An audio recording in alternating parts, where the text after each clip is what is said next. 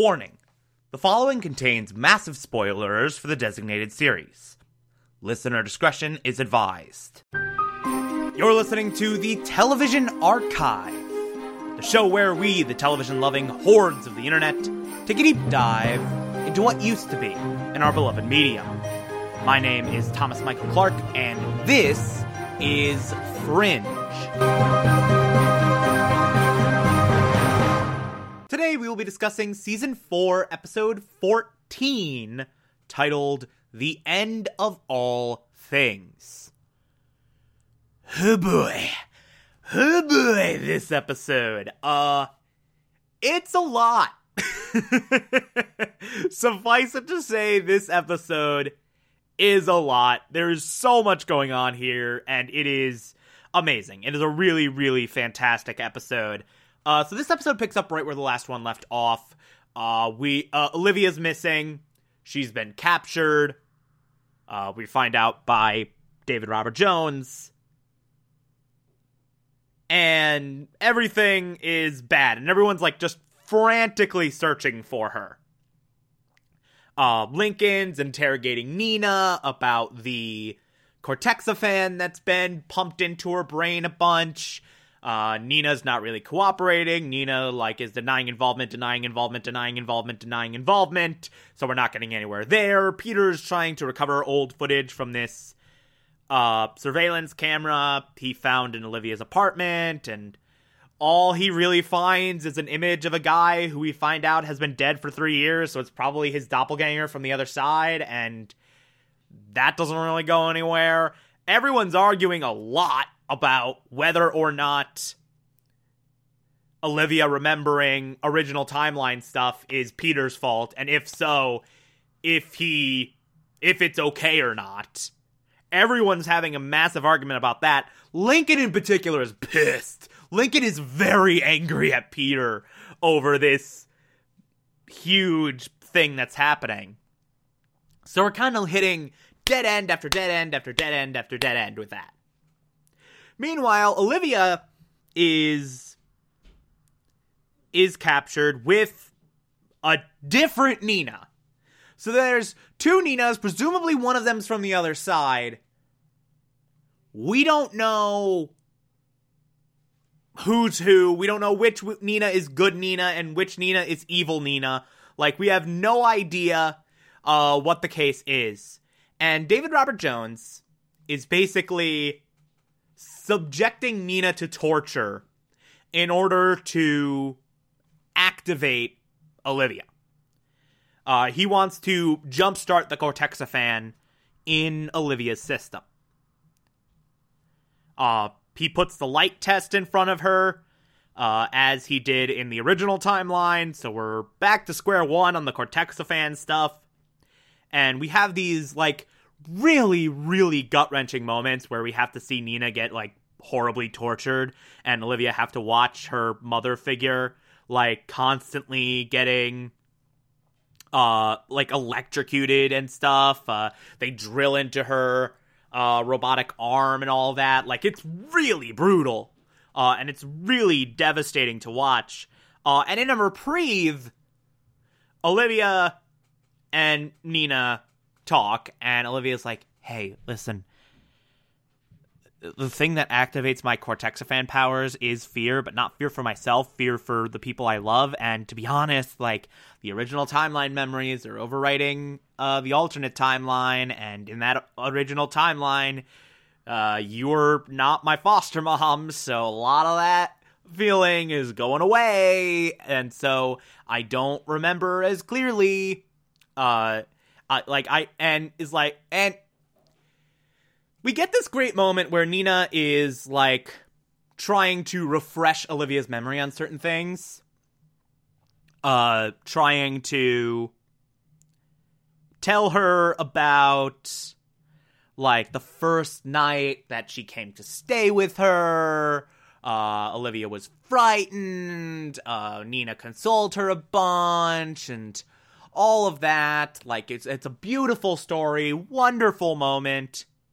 And then Olivia's like, "Hey, uh, look, the only person this has worked with with Peter is with Peter. I I need, I need Peter. Without Peter, this doesn't work. And then Nina starts having some medical emergency, some unspecified medical emergency. They cart her out. And then it's revealed that this is the alternate Nina. The the Nina with Olivia is the evil Nina. The Nina in the interrogation room at the FBI is the good Nina. So, okay, here's the thing. Blair Brown tried to make Mina a thing. She tried to call the alternate Nina Mina. Like, you know, alternate Walter is Walternate, alternate Olivia is faux Olivia. She tried to make alternate Nina Mina. That's a terrible name, and I will never call her that. It's just alternate Nina. so it's revealed that this is alternate Nina. This is the one who's been dosing her with Cortexiphan a bunch. And she reports to David Robert Jones, hey, apparently she needs Peter, I guess. Uh, that's why it's not working. We need Peter Bishop. And then David Robert Jones is like, okay, we'll get Peter Bishop. Now, it's at this moment, or about this moment, where Peter is uh, sort of thinking about who Nina's working with and sort of puts two and two together. Nina's dosing, well, alternate Nina, but we don't know that yet. A version of Nina is dosing Olivia with Cortexiphan. The only reason she would do that is to try and activate her. The only person who's tried to do that in the past is David Robert Jones. Which means it is entirely possible that Nina is working with David Robert Jones, and who knows, maybe his goal is the same. It is at this moment that September shows up and is like, yes, his goal is the same, before collapsing because he has a frickin' bullet wound.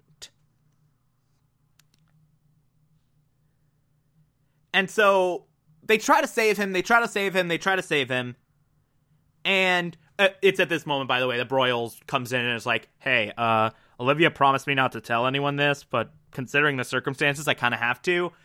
Uh, this dude showed up to Olivia at the Opera House a few weeks ago and said he had seen all possible futures and in every one Olivia had to die.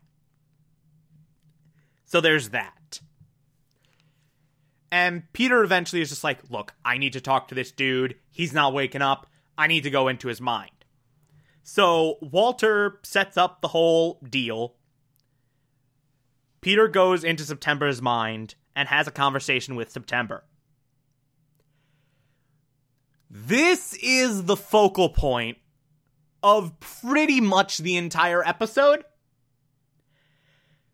There is a lot that gets discussed here. This meeting of the minds between Peter and September. We get a lot of information about this. He immediately sidesteps the questions about uh, what Jones is planning, where Olivia is, and all that. Like, that's not relevant, that's not relevant, that's not relevant. There are things I need you to understand before I go. Worth mentioning at the, at that at the beginning of this episode, uh, the observers are hunting down September because he kept ignoring orders and meddling with stuff. Anyway. So, the first big thing that September reveals is that these obser- the observers, we finally know what they are. They are humans from the far future, uh, more evolved, with technology that allows them to move both in and outside of time. With technology that kind of makes them transcend time. And they are one of humanity's many possible futures. Basically, they're they're superhumans. Like they're they're superhumans from the future. That's that's all you need to know. Time traveling superhumans from the future, that's what observers are. And apparently September and all the observers we've seen so far are part of a science team that has been sent back essentially to observe their history, essentially to observe human history. Uh, that is why they show up at important moments. That is why they show up uh, when major things happen. Because they are big, pivotal moments in human history. Except for that one time that September accidentally screwed everything up and then had to intervene to set things on the right path. Now, it is at this point that September tells Peter that he initially showed up at that moment when Walternate found the cure and because it was an important moment because Peter's very existence was important. But of course, as we know, by showing up and distracting Walternate, Walternate didn't see that he discovered the cure and he would not save Peter and then cataclysm, cataclysm, cataclysm, cataclysm, cataclysm. And so everything September's done since has been to rectify that mistake. Every single thing he's done since has been to correct what he had done, the mistake he had made. Now, initially, he thought that saving from the lake and allowing uh, Walter to save Peter and raise him as his own would be enough to set close enough on the right path. He was wrong. The war between the two universes caused things that should never have occurred, caused things to happen that should never have in any way occurred. When September realized that he had to push harder to get things back on the right track was when a child was born that never should have been. When a child, rather, was brought into existence that never should have been. That child being Henry. Yup, September in this moment tells Peter about Henry's existence, about the fact that he had a child in the original timeline and that when he and when Peter made the sacrifice, stepped into the machine, he was not the only one to be erased. Henry, naturally, was erased as well. No Peter, no Henry, cause and effect, blah, blah, blah. So basically, all of what uh, September did in like Firefly and all that stuff, uh, the Firefly episode, uh, all those tests that he put Walter and Peter through, uh, all those communications, blah, blah, blah. Uh, give him the keys and save the girl. All of that was to make sure that Peter stepped into the machine, make sure he created the bridge between the two universes rather than destroying the other universe and by extension our universe, breaking the time loop, thereby forcing the vacuum because it operates in a reciprocal nature. If you touch it, it touches you. Peter made the vacuum irrelevant, the vacuum made Peter irrelevant, as we talked about, and Peter would be erased, thereby erasing Henry. Gonna be honest, explaining that hurt my brain a little bit, but that's what I love about this show. Uh, this is this is what I love. I love like the, the cork board. I love breaking out the cork board. I love like tying the strings together on the different points.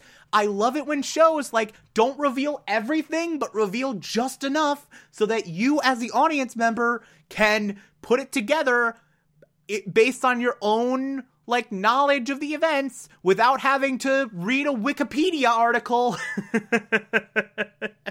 like I like it when it's complex enough that you break out the cork board, but not so complex where you need to read uh 50 supplemental books and a Reddit thread looking at you, Twin Peaks. Uh, look at Twin Peaks Return specifically. The original one was good. Everything after that was just David Lynch going full Lynch, and no one said no to him, and they should have. Anyway, I digress. This show's great and complex, and I love it. So, that is why September was pushing for the machine so often, because he knew Uh, if Peter went in, he'd do this. If he did this, then that would happen. The vacuum would respond in this way. He'd get erased from history. If he's erased, Henry's erased. And that was a close enough thing. But then somehow, for reasons that September still can't fully explain, Peter came back. Peter was brought back into this timeline. But September then says, wait a minute, maybe this is how things can be set right. Maybe this is how things can fully be put back on the right path. Because this universe's Olivia is the right Olivia, the Olivia you're supposed to be with. That will set everything on the right path. No cataclysm, no chain reaction, no massive uh, ruination of the timeline. Now, okay, here's another thing. Here's another thing to get into the weeds on. Now, September never, it is never explained throughout the course of this show what the original, like, intentional timeline was supposed to be, what the first timeline, pre observers, was supposed to be. There's nothing on that. So we don't know how the hell Peter and this universe's Olivia are supposed to be together, particularly because they're from two separate universes. And Fringe fans have been trying to crack this code for quite a bit. I think I know. I, I, I think I know what the original intention was, what the original intentional timeline was. Because here's the thing the observers, they made it perfectly clear that the observers are one of many possible futures for humanity. The implication being they are a possible future for this humanity, this universe. Which makes it odd that a possible future of this universe would give a crap about an important moment in another universe. Why is something that happens in another universe important to this universe's possible future? Unless the universes were always meant to commingle, just not in the way that they inevitably did, that they that they eventually did. Here's what I think was the history that was supposed to transpire. I think what was supposed to happen was alternate cures Peter. Peter grows up in the alternate universe. And then somehow, because remember, Peter's like super smart on his own right somehow Peter discovers like the alternate universe stuff that R. Walter did and finds either A, a safe way to travel between universes, or B, a way to link universes together similar to the bridge. He finds a way to do one of those two things through some scientific marvel. Because remember like technology is more advanced in that universe. So if if any if either side's going to do it independent of the other it's them. He finds some way for the universes to coexist with one another. He finds a way for the universes to have relations with one another and Peter in some way acts as some emissary for this huge thing. And in doing that, he meets our Olivia. They have their own thing going, and everything's great. And they have their life together, and everything goes from there. I think that is what the original intended timeline is supposed to be. I could be wrong, but that's what makes the most sense to me. Again, I love I love I love breaking out the cork board. I love breaking out the cork board when it comes to this series. Man, oh my god. One of these days, one of these days I gotta talk about Young Justice. Talk about a corkboard show. Oh my god, I I'm gonna be honest. If I ever do a Young Justice season, I might have to introduce a video element because I might actually break out a literal corkboard for that show.